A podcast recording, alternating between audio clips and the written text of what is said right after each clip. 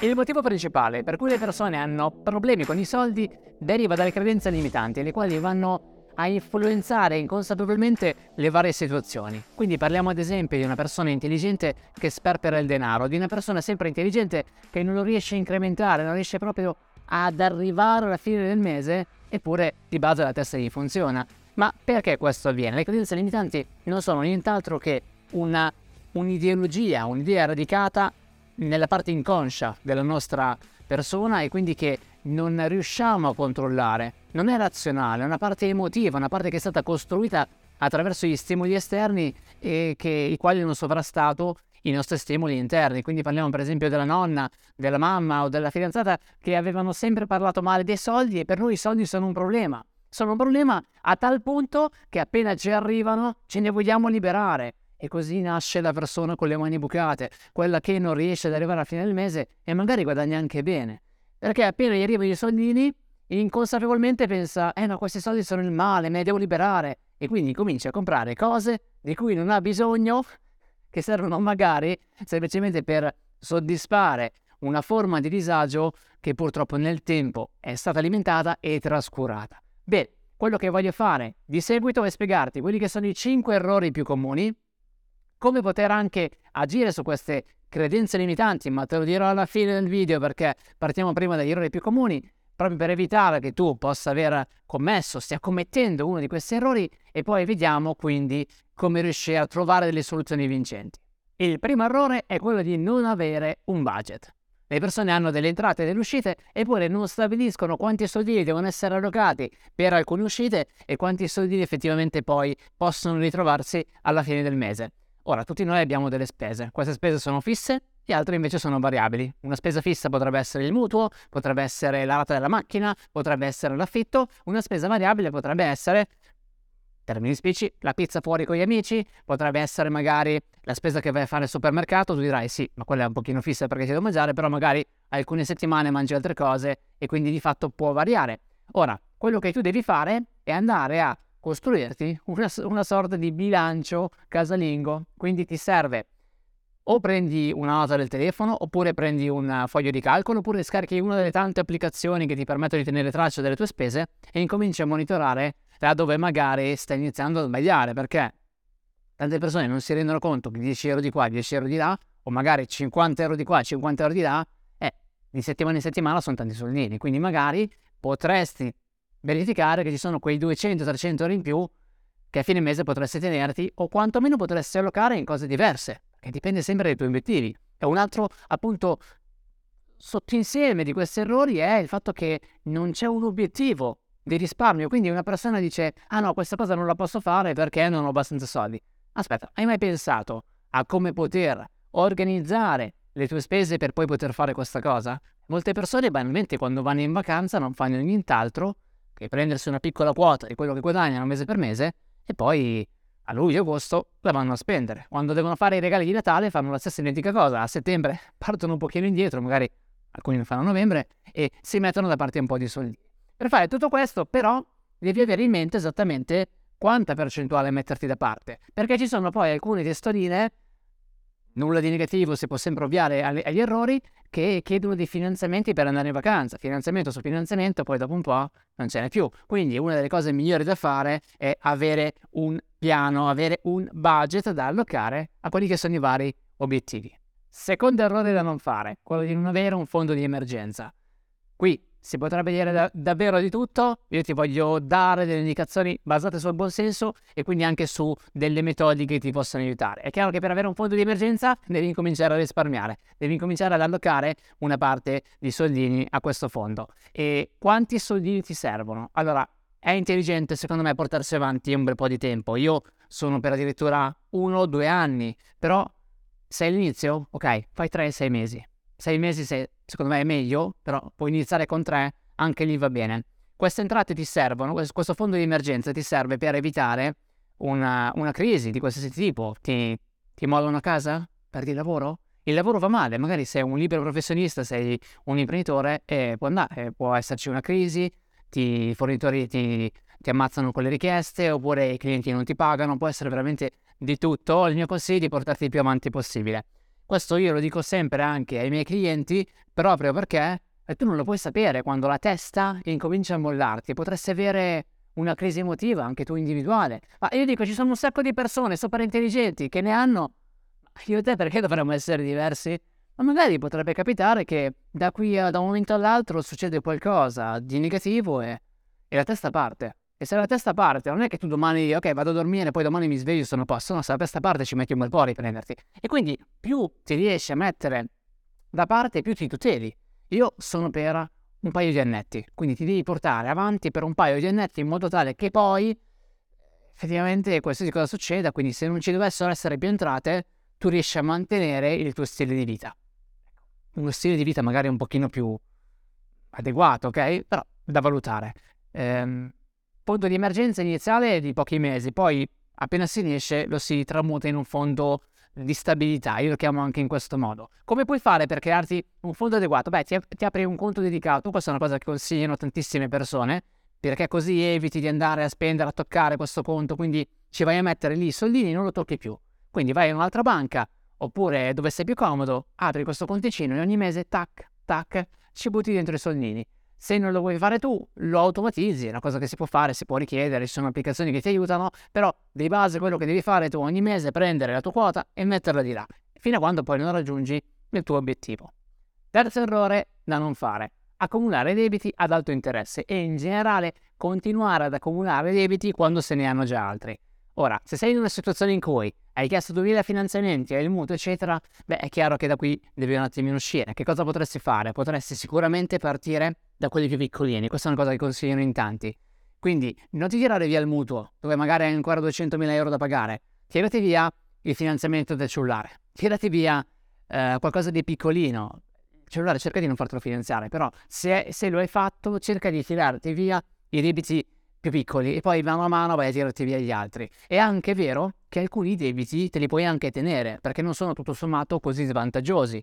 Non è detto che sia intelligente tirarsi via un mutuo, potrebbe, essersi, potrebbe essere invece intelligente tirarsi via tutti quei debiti ad alto interesse. Quindi se hai chiesto un prestito per mille ragioni urgente dove avevi un tasso di interesse veramente pazzesco, ecco quello lì te lo devi tirare via il prima possibile. È da devi dare priorità al pagamento di questo debito per poi potertene magari poter dedicare ad altro. Eh, il mutuo non è detto che debba essere tolto, anzi, sotto alcuni aspetti, se andiamo a considerare come l'inflazione va a agire nel tempo, potrebbe essere anche vantaggioso tenerselo, però io qui non mi voglio sbilanciare perché ogni situazione è a sé stante, dipende per quanto tempo, quanto è grande la situazione che c'è, quindi non voglio darti dei consigli che non possono essere effettivamente adatti. Considera che ci sono situazioni e situazioni. Però di base quello che devi fare è cercare di tirarti via tutti quei debiti che ti stanno smangiando le tue entrate principali. Anche perché abbiamo detto che devi accumulare una piccola parte di soldini per il tuo fondo di emergenza e poi vedere un più avanti che invece un'altra piccola parte dei soldini potrebbe essere allocata per futuri investimenti, per un miglioramento della qualità della tua vita. Qui però se abbiamo anche le tue spese ordinarie a cui dobbiamo aggiungere i finanziamenti che vanno ripagati, diventa un pochino un casino. Quindi per gradi si cerca di tirare via quello che assorbe di più e che è urgente, che è prioritario e poi mano a mano si va ad allocare la parte di soldini che ci rimane in quello che è essenziale. Quarto errore, non investire. Ora, ti sei messo da parte dei soldini per le emergenze, qui dipende anche un pochino da quella che è la tua propensione al rischio. Io sono per un rischio abbastanza contenuto, quindi no, in realtà sono medio alto, però quando sono partito avevo una tolleranza al rischio molto bassa, quindi tanti anni fa avevo una bassissima tolleranza al rischio, perché chiaramente avevo anche pochi soldi, quindi non è che potevo giocarmela molto bene. Parliamo però più di dieci anni fa. Bene, eh, che cosa devi fare? Eh, devi valutare dove mettere i tuoi soldini. Stai accumulando, sai come funziona l'inflazione, sai che se te li tieni sul conto in banca dopo un po' eh, possono morire. Oppure sai che se la banca fallisce li puoi perdere, ci sono mille, mille casini vari, quindi li, potresti, li dovresti invece investire. In che cosa li potresti investire? In azioni, li puoi mettere in obbligazioni, in fondi comuni, in immobili. Insomma, le soluzioni sono tantissime. Puoi comprare delle materie prime, l'oro, puoi investire nelle criptovalute. Ecco, Insomma, cerca di mettere però i soldi in quello che conosci. E per farlo eh, ci sono due soluzioni. O studi tanto, oppure ti affidi a chi ha studiato tanto. Lì chiaramente devi cercare un buon consulente finanziario o una persona, un consulente che ti aiuti nel tuo investimento. Anche io mi occupo, per esempio, di aiutare i nostri clienti nei loro investimenti, che però non sono prettamente di natura finanziaria, ma riguardano magari la comunicazione, il marketing, quindi allocare quello che è un budget al miglioramento delle loro attività. Nel tuo caso, sei un dipendente? Beh, allora cerca di capire quei sogni lì, in che modo li vuoi far fruttare? Magari sono i risparmi di una vita? Magari ti vuoi creare una pensione parallela a quella che ti darà lo status e te la darà? Bene, allora vai a investire, ad allocare quei soldini, magari in in un portafoglio equilibrato. Sei una persona invece che sta cercando di affermarsi a livello finanziario, vuole la sua libertà finanziaria, fantastico, perché non investire questi soldi in attività ad alto profitto, che potrebbero essere magari il mettere a frutto le tue conoscenze, potrebbe essere il crearsi un'attività in e-commerce, qualsiasi altra cosa. Però di base quello che consiglio è una volta che tu hai dei soldini, questi devono aumentare nel tempo, vuoi l'inflazione, vuoi la minimizzazione dei rischi, vuoi tutte queste circostanze che comunque possono destabilizzarti, la cosa migliore da fare in ogni caso è avere un piano B, fare in modo che questi soldini siano diversificati, eccetera. Un appunto. Si parla tanto di diversificazione. Se hai 1000 euro non diversifichi niente, ok? Perché, grosso modo, con quei soldini è bene che tu ti vada a concentrare solo da una parte. Anzi, se hai 1000 euro, non li devi neanche spendere, te li tieni da parte e, fanno, e diventano parte del fondo di emergenza, perché di base, almeno in Italia, il costo della vita, grosso modo, eh, non dico che si equivale a livello mensile, però dipende dove vivi, ti servono quei soldi. Se invece ne hai 100.000, beh, allora magari lì diversificare diventa intelligente. Ma di base quello che serve è capire sulla tua situazione dove questi soldini devono andare a finire, fondo di emergenza oppure investimento. Parti da lì e poi inizi.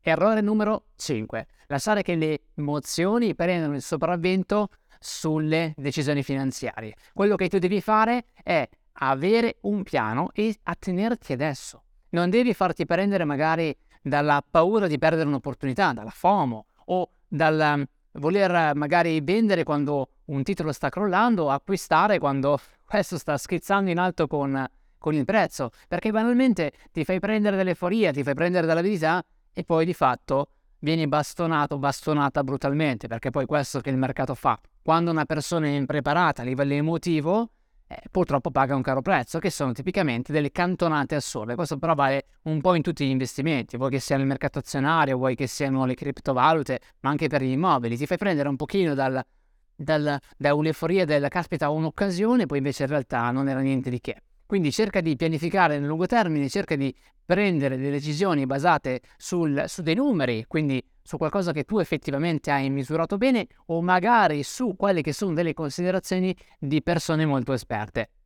Se tu hai un, ti ammali, vai dal dottore e ti attieni a quello che il dottore ti dice, non è che cominci a dire no, non ne sa niente, no, faccio le cose da me, prendo le medicine, mi taglio da solo, no, ti attieni a quello che il dottore ti dice. Quindi se non hai studiato quanto ha studiato il dottore in quel dato campo, ecco, forse, forse è meglio che ti attieni alle sue indicazioni. E con i soldi, stesso modo, hai dei consulenti che magari vai a attribuire, non sai proprio dove andare, vai in banca, ok? Magari alcune cose non sono ottimali essere in banca, però ci siamo capiti, non fare di testa tua se non hai informazioni e se sei una persona che si lascia trasportare dalle emozioni. Sei un tipo molto ansioso? Sei una persona molto ansiosa?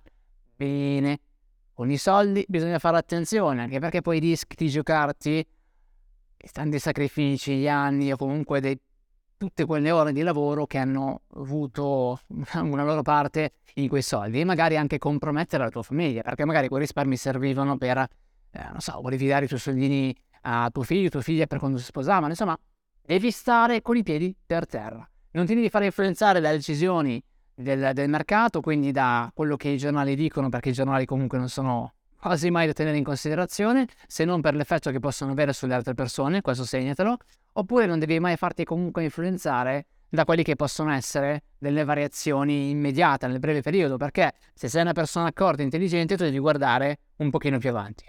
Bene, arriviamo alla questione più importante di tutte, perché per quanto tu possa essere ora informato sugli errori più comuni e su eventuali soluzioni, se non riuscirai a gestire quelle credenze limitanti che abbiamo inizialmente introdotto, farei proprio un casino, perché di base non servirà nulla, il tuo inconscio ti andrà sempre a ostacolare, avrai dei timori che poi ti influenzeranno e avrai comunque dei comportamenti che non saranno razionali. Ora, il tuo inconscio si costruisce nel tempo. Seguimi bene.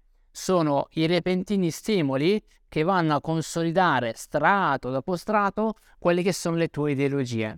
Se tu hai vicino delle persone estremamente avverse all'ideologia che vuoi costruire, non ce la farai, perché di fatto le ideologie che verranno sedimentate saranno appunto eh, queste, di, quest- di queste ultime persone. Quindi vuoi che siano i colleghi, vuoi che siano gli amici di infanzia, vuoi che siano anche i genitori, la famiglia. Hai delle persone che per mille ragioni, in buona fede, più delle volte, ti vanno a ostacolare. Quindi ti dicono no, non investire, no, metti che poi succede questo, metti che succede quell'altro, ma perché non andiamo a farci una bella vacanza, te la meriti. Insomma, sono tutte queste cose che messe insieme poi sui soldi tirano fuori quelle, quelle problematiche come abbiamo come lo, lo, sperperare il denaro su cose stupide, quindi in serate che non dovresti fare, oppure acquistare l'ultimo modello di iPhone eh, dopo, averlo, dopo aver fatto la stessa cosa l'anno scorso. Insomma, sono tutte decisioni da prendere un pochino con le pinze. Queste credenze limitanti tu le puoi andare a gestire con il dialogo interiore e con degli stimoli anche esterni positivi. Quindi i tuoi stimoli interni, per carità, sono validi, però devono sovrastare o quantomeno essere allineati a quelli esterni. Quindi ci vuole un ambiente potenziante, quando possibile. Il lavoro magari non lo puoi decidere, però siamo capiti, a casa faccia attenzione. Ci anche, ci vogliono anche poi delle fonti di informazioni attinenti a quello che tu vuoi fare. Non partecipare ai gruppetti su Facebook di gente un pochino sfigata che... Beh, ci siamo capiti, dai, non voglio, non voglio essere poi troppo negativo, però mi hai, mi hai compreso. Devi cercare di stare in quegli ambienti che ti possano stimolare positivamente. Quindi stai con persone che i soldi li sanno gestire bene, stai con persone che magari guadagnano tanti soldi e sanno come farli fruttare, stai con gli imprenditori. Se vuoi diventare come loro, magari vuoi anche tu diventare molto bravo a gestirli, vuoi diventare bravo a incrementarli, bravo, brava. Ecco, stai con le persone che hanno già raggiunto quel tipo di risultati. E se non puoi stare con loro perché chiaramente non le conosci, allora non fare nient'altro che incominciare a seguire queste persone cercare a studiare magari i libri che hanno scritto, andare a ricercare i video che queste persone hanno registrato. Circondati di stimoli positivi e così facendo le tue credenze piano piano nel tempo evolveranno e da limitanti diventeranno potenzianti. Questa cosa sui libri non si trova, se l'hanno scritto due o tre persone in tutto il mondo, no, sono un pochino di più, però è vero, è qualcosa che trattano veramente in pochi perché si parla di emozioni, le emozioni sono scomode, non ci sono i numeri, non c'è un'applicazione per le emozioni non la puoi trovare sul telefono. E quindi ness- la maggior parte eh, tralascia questo aspetto che poi di fatto ti va a fregare. Tu invece considera. Bene, per questo è tutto. Noi ci vediamo in uno dei prossimi contenuti. Io ti do un abbraccione, mettimi un like, iscriviti, seguimi, commenta. Ci vediamo la prossima volta.